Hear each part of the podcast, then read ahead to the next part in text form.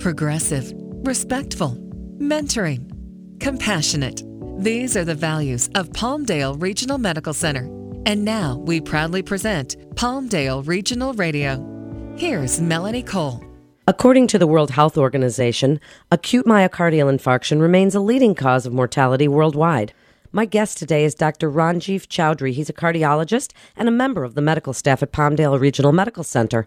Welcome to the show, Dr. Chowdhury. Tell us, what is myocardial infarction? Is this the same as a heart attack? Indeed, it is exactly the same as a heart attack. So then people hear the term heart attack, and they also hear sudden cardiac arrest. What is the difference between those two? Usually a heart attack is heralded by pressure or pain in the chest, sometimes going in the jaw or the arm, and that's how patients present to the emergency room. Either they come themselves or an ambulance is called, and then the patients are brought in. That's how a heart attack may present. The sudden cardiac arrest issue is when somebody suddenly passes out or loses consciousness, and that is an electrical event where the heart becomes either very, very fast or stops, and that's a different issue altogether, although there are, of course, relationships between the two. One may cause the other. So when you discussed a little bit about chest pain, pain in the jaw, tell us a little bit some more symptoms that might signal a heart attack and the difference between what a man might feel and what a woman might feel. So the classic textbook presentation is when somebody has heavy pressure in the chest, usually radiates to the left arm, sometimes into the neck, sometimes in the back. That is the typical presentation, but not everybody presents like that. A few people have no chest pain and will just have shortness of breath or will feel bad, have nausea, that type of symptom.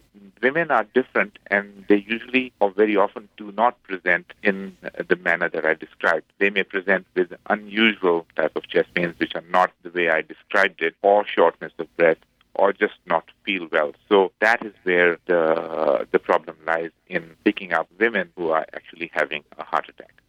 And what are some different factors that may increase your risk for a heart attack? So the usual culprits are diabetes, high blood pressure, people that have high cholesterol, people that have a family history of early heart attack, where there may be a genetic basis, people that are obese, sometimes people that have been working extremely hard in a unpleasant environment, if it's very hot, things of that nature. So those are the usual culprit. Is there some things with those symptoms that you described that could be confused? Because sometimes people think, oh, if they've got nausea or chest pain, they feel anxiety, a sense of dread, that it could be just a panic attack. Is that sometimes confused for people?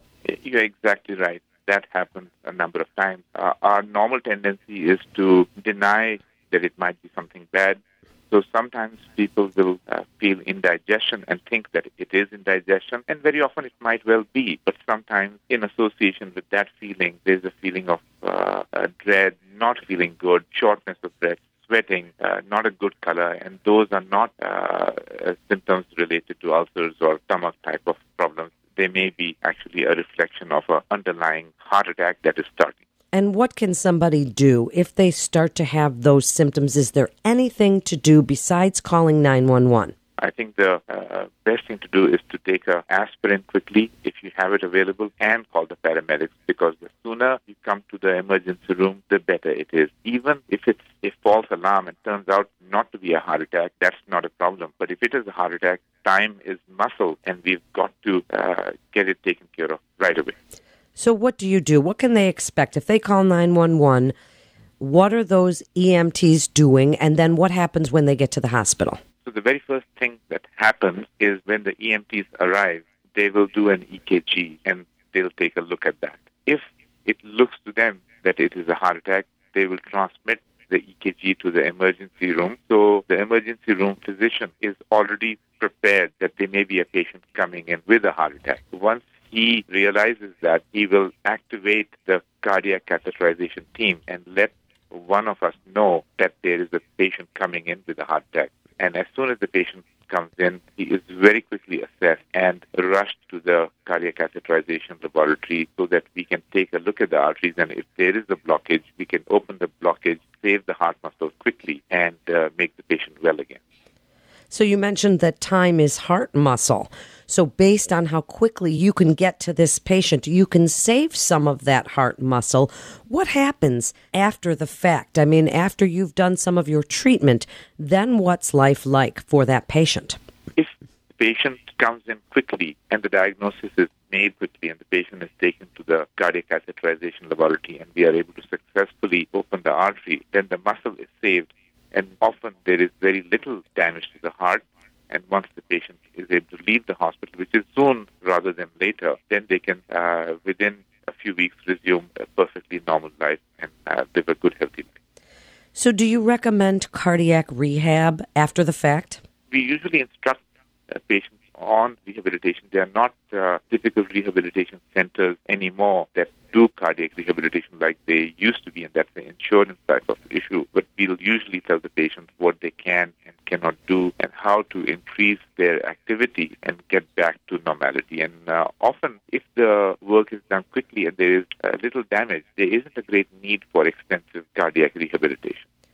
So what lifestyle changes would you like to tell people about to either prevent acute myocardial infarction, or if they have suffered one, what you want them to change in their lives afterward? So there are a few things in this regard. First of all, obesity is quite a problem in the United States. So obviously, control of weight and loss of weight is important if a person is heavy. Then in concert with that, diet has to be implemented. So less food and better food, less in terms of fast food, fatty food, more healthier diet, vegetable-based diet, salad, things of that nature. So that's the diet issue. And then daily activity, I'd recommend typically half an hour to 45 minutes of modest walking and exercise in the gym, if possible, once the patients have recovered from their heart attack. And finally, take their medication on a proper, regular basis as prescribed to them. Do not smoke,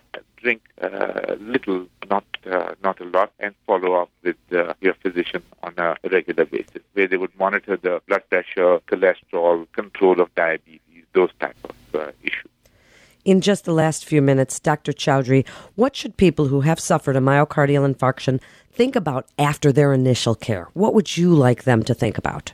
Well, I'd like them to think about a few things. First of all, they've got to keep active, and they mustn't focus on a day-to-day basis on the heart. They need to move on with their life, but do the things that are recommended. Once that happens and they stay well, what happened to them with the heart attack recedes to the background, and the anxiety and the stress goes away, and they can live a normal, healthy life, which is what we want them to do.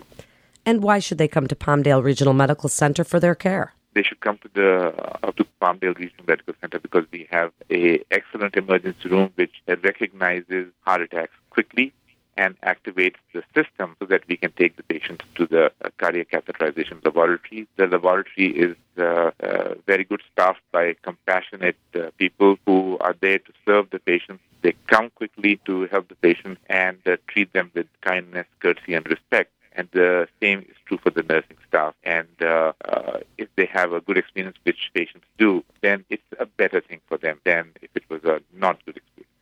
Thank you so much, Dr. Chowdhury. It's really great and such important information. You're listening to Palmdale Regional Radio. For more information, you can go to palmdaleregional.com. That's palmdaleregional.com. Physicians are independent practitioners who are not employees or agents of Palmdale Regional Medical Center. The hospital shall not be liable for actions or treatments provided by physicians. This is Melanie Cole. Thanks so much for listening.